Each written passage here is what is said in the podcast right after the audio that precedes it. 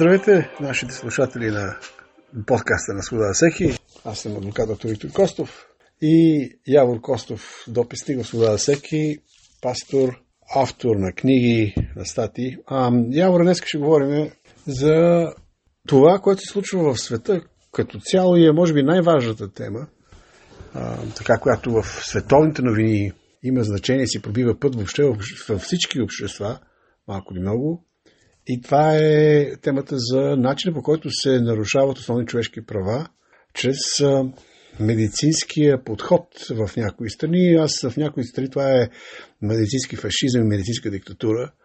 Конкретни страни, в които се предлагат и се налагат всъщност мерки за справяне с така наречения коронавирус. Това е за което ще говорим и за общи впечатления, анализ на ситуацията в общ план. Разбира се, някои факти също ще споменем. Така че това е.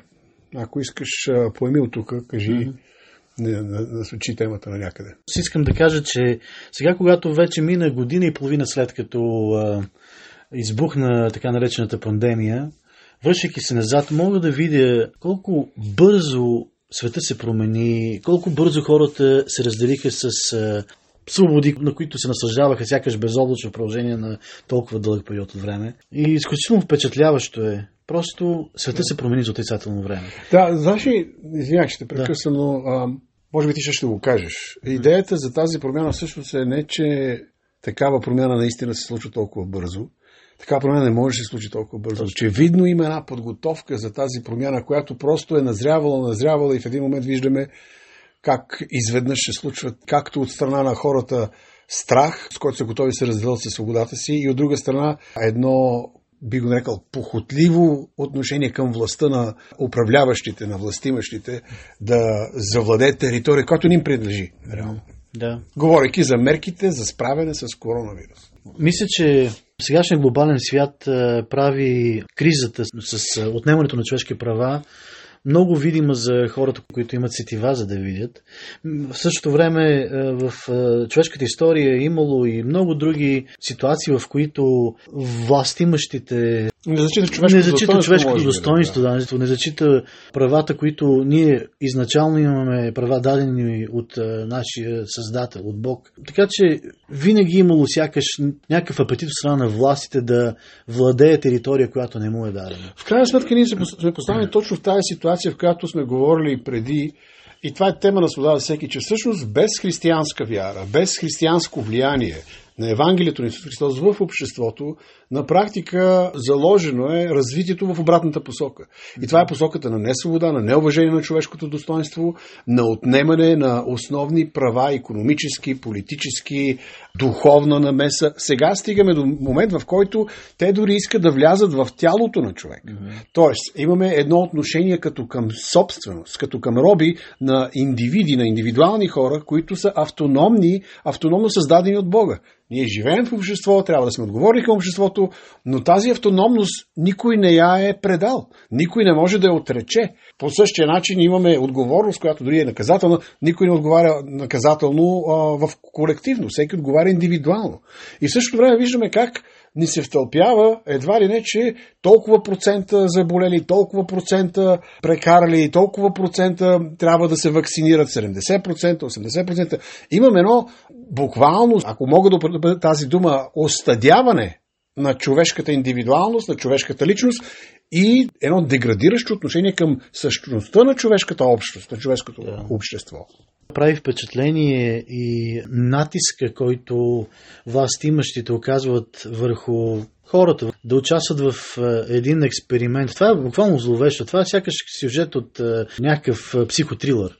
Този натиск е демоничен, буквално. Една вакцина, която е експериментално лекарство, тя даже дори не, дори не е вакцина, която е някакво експериментално лекарство, в един момент се внушава на обществото, че ако ти не се подложиш на този експеримент, ти едва ли не си безотговорен, едва ли не си лумпен, едва ли не си слабо интелигентен или а също време, А също време никой не иска да поеме отговорност за самото така наречено вакциниране. Точно така. Тоест, нито производителите, там Pfizer, Moderna, AstraZeneca и така нататък, нито медицинските власти, нито здравните власти, никой не е отговорен, само доколкото а, е практиката до момента, трябва да се подпишеш, че всъщност да. ти знаеш, че никой не е отговорен да. и си готов да се подложиш на такъв Има нещо зловещо в това. Тоест ти буквално подписваш е, нещо, което би могло да бъде твоята смъртна присъда. Да.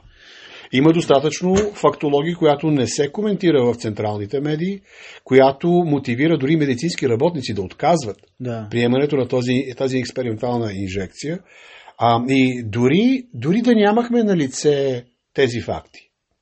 И това са факти, които, за съжаление, България няма система. Mm-hmm. България няма система такава, която да речем има, има европейска система, а, има и американска система. Съгласно американската система, смъртни случаи като установен резултат от вакцинирането са в порядъка на няколко хиляди. Това са смъртни случаи, като едно харвардско изследване а, сочи, че всъщност в тази американска система за докладване на неблагоприятни, меко казано, ефекти от вакцината, това се включва смърт или увреждане от съответната а, вакцинация, а, са само 1%. Тоест, един огромен процент остават недокладени по различни причини. Това е на базата на това а, харвардско изследване. Mm-hmm. Тоест, ние можем да си представим, ако, да речем, в случая имаме около 10 000 смъртни случаи. Мисля, че са над 14 000. Десетки хиляди десетки хиляди са, и това са броя на смъртните случаи, е много повече, отколкото броя на смъртни случаи във всички предишни доклади, за които и да било вакцини в тази американска система. В европейския, на европейския континент, европейската система, ние даже го поснахме в нашата фейсбук страница преди около седмица, смъртните случаи увреждането са повече. И това са докладваните. Сега, това би трябвало да бъде световна новина за българските медии, за които да било медии, които да коментират тези цифри и да коментират евентуално по-големия размер на противопоказания, които тези вакцини а, фактически или тези инжекции довеждат се населението. Вместо това виждаме Министерство на здравеопазването, виждаме Фейсбук, една пропаганда, в която се казва, вакцините са безопасни, няма никакъв проблем, вие сте конспиративни теористи, не знам ти какво ти. И, и това е плашещото. Mm-hmm. Че всъщност имаме едно потулване на истината, при положение, че тези медии, които коментираме, централните медии, тяхната роля в едно свободно общество е да представят фактите и да дадат възможност на свободното демократично общество да задвижи собствените си механизми и сили и да реши един такъв проблем, ако има такъв проблем. И въпросът, аз задавам сега публично въпроса. Измисляме ли си ги тези факти или те са факти? Ако са факти, къде е конспирацията? Защо тези факти не се коментират. Защо не са водеща новина в така наречените в кавички свободни медии, ако те наистина са свободни? Или те са зависими от някой друг? Тези въпроси са изключително логични. Те само доказват, според мен, че има целенасочен план за прокарване на тази политика за масово вакциниране. Въпросът, според мен, е следния. Ако цялата тази масова вакцинация, цялото това потискане на населението с насилствено слагане на маски, с ограничителни мерки, от страна на, на здравни инспектори и така нататък, на които са делегирани права и които могат едва ли не да, да взимат решения за съдбите на хората с дългосрочни последици. Да, и само една вметка. Да. Делегирани са права от кого? Законово ли са делегирани тези права да се разпореждат с основни конституционни да. права на хората само с една заповед? Или само по едно предложение на главния държавен здравен инспектор и министър на здравеопазването да, да, да издава заповеди, с които да се разпорежда с конституционни права Точно на хората? Така. С живота То, на хората. Тоест виждаме едно беззаконие, облечено в някакъв, някаква привидна законова форма. Но идеята е следната. Ако в крайна сметка се окаже, че всичкият този натиск последната година и половина и всички тези мерки са резултат от е, една недобросъвестна, една недобронамерена политика. В крайна сметка някой трябва да поема отговорност. И според мен тези хора, които в момента налагат ограничителните мерки и се разпореждат с съдбите на хората, са прекрачили една граница, от която връщане назад няма. Драмата те първа предстои. Или ще стане ясна тяхната задколисна игра и те ще трябва по някакъв начин да поемат отговорност или пък да се защитят, или техните действия ще продължат да тровят обществото и ще се стигне до крайности, които може би ще бъдат безпредседентни в човешката история. Времето наистина е разделно, както обичаме да казваме, в, използвайки метафората, която Антон Дончев наложи със своето произведение. Наистина времето разделно и на хората трябва да им стане ясно, на обществото трябва да стане ясно. Хората трябва да се надигнат в, по един демократичен начин, да устояват правата си, да, да застанат срещу насилственото отнемане на правата им и да се събудят и да разберат, че всъщност наистина има целенасочен план за потискане на населението. Да. Това е добра препоръка. В същото време ние виждаме една едва ли не, да не едва ли не, със сигурност духовна динамика, в която тази тема, вместо да бъде обследвана внимателно, обстойно, а, да се чуят аргументите за и против, да се претеглят тези аргументи за и против, ние виждаме а, разделението на два лагера, които са крайни в а, своята непримиримост, което е духовно явление. Тоест, имаме един фанатизиран ваксърски контингент, който се състои от тези, които произвеждат вакцините, от тези, които искат да ги наложат и от съответните част от медицински и други власти, които а, на практика култово твърдят, че всъщност всичко е наред, няма проблем, едва ли не на някаква сляпа вяра трябва хората да се подложат на този експеримент. Защото той е експеримент. Нашия приятел днес, с който говорихме, заяви, че аз проверявам нещата, казва той, директно от източника, отишъл в съответния сайт на Министерството на здравопазването и оттам е става ясно, директно от източника, че всъщност годината, срока в който тези вакцини ще има възможност да бъдат напълно изследвани, за техното действие и противопоказност, евентуално е декември 23 година. И как при положение, че ти публикуваш на сайта си реалната информация за това по нормален начин, кога една експериментална инжекция престава да бъде експериментална, защото вече е обследвана, в същото време текат някакви картинки и по Фейсбук от съответното министерство, там имат всякакви източници официални, вакцините са безопасни. Не, не са безопасни. Някои хора нямат, веднага не се проявява този противопоказен ефект. Но има сериозни учени и медици, които работят в тази област, които казват, този ефект няма да се прояви при всички, няма веднага да се прояви, по един голям процес ще се прояви а, и обясняват начина по който действа самата вакцина, ще се прояви след две години, след три години, а, заради начина по който фактически тази а, нова терапия, генна терапия на практика действа. Mm-hmm. Фактически. От гледна точка на фактите. Те няма значение. Mm-hmm. Фактите нямат значение нямаме внимателно обследване. Имаме на практика квази-религиозно култово отношение към вакцинирането. Хората, които са се вакцинирали, някак си го приемат лично за това, че са вакцинирали, а другите не са се вакцинирали. Изниква въпроса, ако вакцината е ефективна, защо е нужно тези, които са се вакцинирали, в един момент да накарат останалите, които не искат да се вакцинират и не са се вакцинирали, да се вакцинират? Абсурдно е тази ситуация. Да, абсурдно е, абсолютно. Интересното е как можеш да обвържеш един медицински експеримент с правото на човек да се събира с други хора, правото му да отиде на ресторант, например, и да си поръча една хубава вечеря. Както виждаме, че на Запад се случва, хора не могат да, да пътуват, не могат да, да отидат на културни мероприятия. Ако в нямат... името на тяхното а, благополучие и здраве. Да. И нека се върнем началото на 2021 година, когато стана ясно, че вече има произведени вакцини, които ще се справят с кризата с коронавируса. В началото управляващите много ясно заявиха, че вакцината няма да бъде задължителна и че ще се спазват основни човешки права. Няколко месеца по-късно виждаме ескалация на терора над населението, което говори за това, че управляващите и глобалния елит наистина цели постепенно да стигне до крайност в отнемането на човешки права. Това, което може би като обобщение, и даже мисля, че го коментирахме с по-рано, е едно различно отношение към демократичните ценности. Тук не говорим само за християнство, говорим за класическия либерализъм. Либерализъм, в който, който разбира се проистича от християнската доктрина и идея, че правата, основните права на човека, на живот, на достоинство са дадени от Бога и не могат да бъдат отнети от държави. Те могат да бъдат отнети, но това са тираничните държави. И фактически има едно развитие в начина на мислене, отдалечаване от демократичните ценности.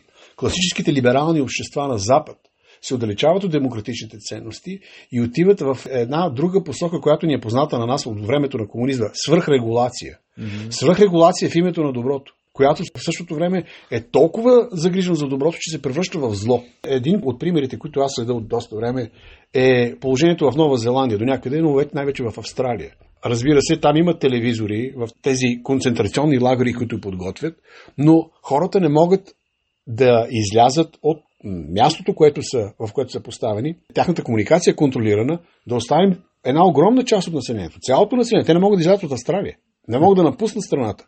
Другото нещо е, че а, обещаваха им няколко пъти, че ако се вакцинира такъв процент, ще ви върнем правата. Първото нещо, което е как ще върнеш едни права, които те са неотменими. Те не си, ти не си им ги дал. Да.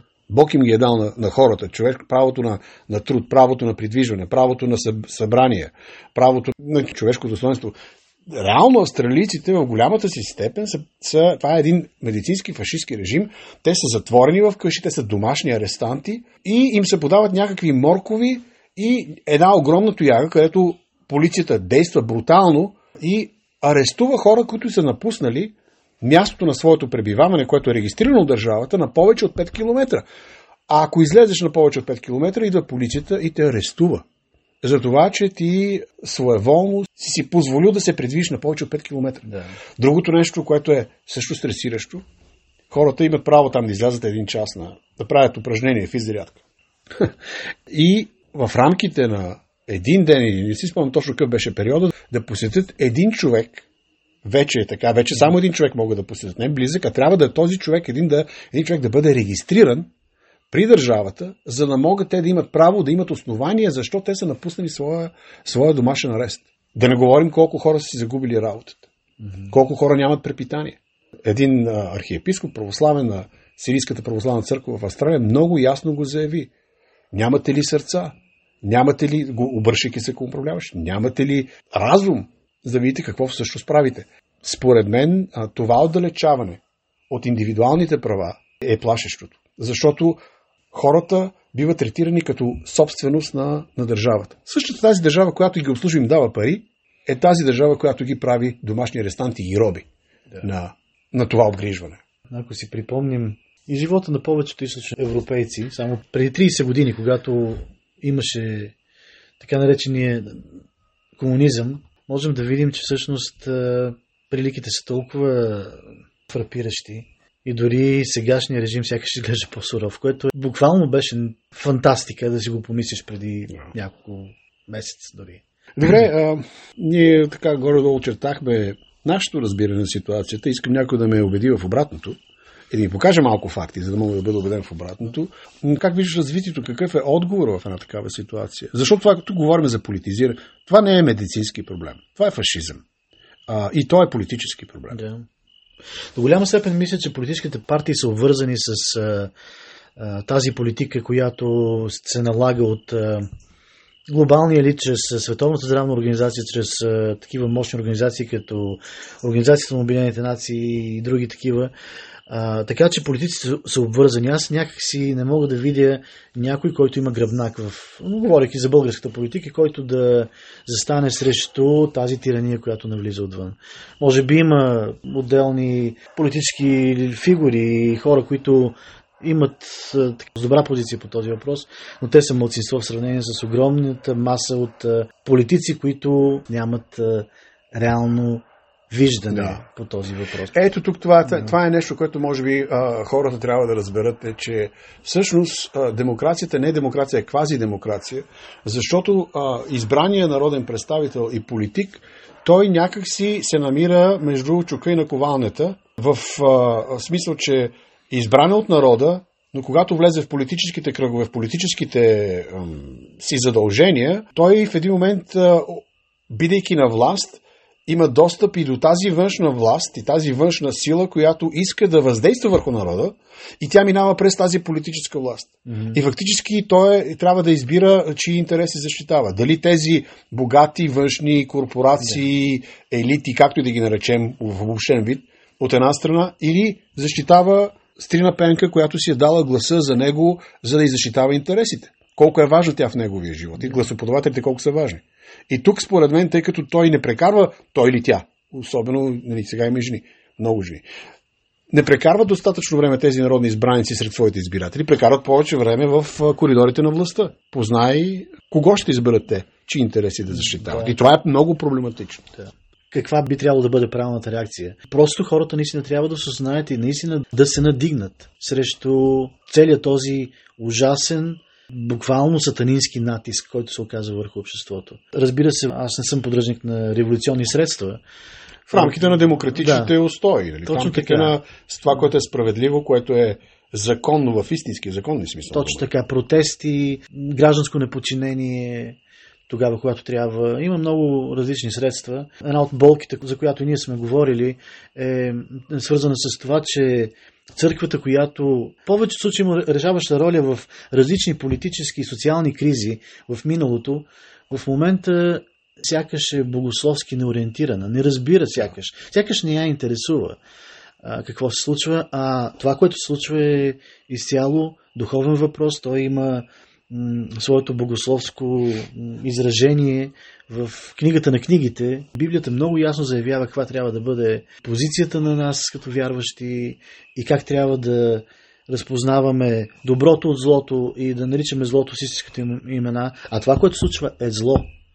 Натиска от страна на управляващите и на глобалния елит е зло, което иска да смачка всяка свобода, да смачка вярата, да смачка хората до такава степен, че вместо да се покланят на Бога, да се покланят на измислените божества, които са представени от да. глобалния елит. Да, и самата идеология, между другото, това напускане на индивидуалните права, всъщност това е един New Age. Това е една идеологическа източна религия, едва ли не, която е втъкана в много от хората, които я практикуват в на тези високи места. Спасяване на планетата, глобално затопляне. Mm-hmm. Хората са много по-омразни, отколкото това творение, което е недушевното творение, което е планетата Земя. Виждаме, че това те са направо параноични по отношение на това как планетата ще да загине, защото имало много хора, които имали много права и много се ползвали от живота. Общо взето това е идеология, която е човеконенавистна да. идеология. А, дори сега не можем да дадем такива примери, защото времето ни изтича, но имат откровено човеконенавистни разбирания, имат много хора, които се грижат за планетата Земя. Не всички, разбира се, не може да слагаме всички по един знаменател. Но съгласен съм, съгласен съм също и с това, че в църквата като цяло цари разделение по този въпрос. Тези, които са поддръжници на ваксърския култ, аз би го нарекал култ, защото той си има своите религиозни аспекти, а така има и, разбира се, и крайни от другата страна. Не, не можем да ги изключим, но а, в крайна сметка едно осъзнаване на нуждата от, както ти го нарече, духовно събуждане, е изключително важно, за да може да църквата да бъде глас, да, най-малкото да инжектира обратно богословския аргумент. Няма ли църквата някакво разбиране за не толкова за медицинските аспекти, не толкова за политическото отнемане на права. Има богословски аспект на цялата тази ситуация. Възможно да бъде тълкувана чрез Библията. Защо нямаме такова тълкование от църквата? Така че Църквата, разбира се, не е само официалните лица, не е само mm-hmm. папата. А, виждаме този архиепископ, който е от Сирийската православна църква в Австралия. Той имаше много ясно послание. Mm-hmm. То а, беше публикувано в интернет. Но това сякаш са единици. Има нужда от една наистина църковна в а, смисъл съпротива, в смисъл духовна съпротива. Mm-hmm. Тоест, да, в Библията пише, в Новия Завет пише, молете се за управляващите, за да преминем тих и спокоен живот. И това църквата ще продължи да прави, трябва да го прави. Но в същото време, именно а, тих и спокоен живот се преминава там, където управляващите са праведни. Mm-hmm. И където управляват справедливо и в интерес на правата на хората, а не с цел да ги превърнат в някакви роби mm-hmm. на експерименти и така нататък.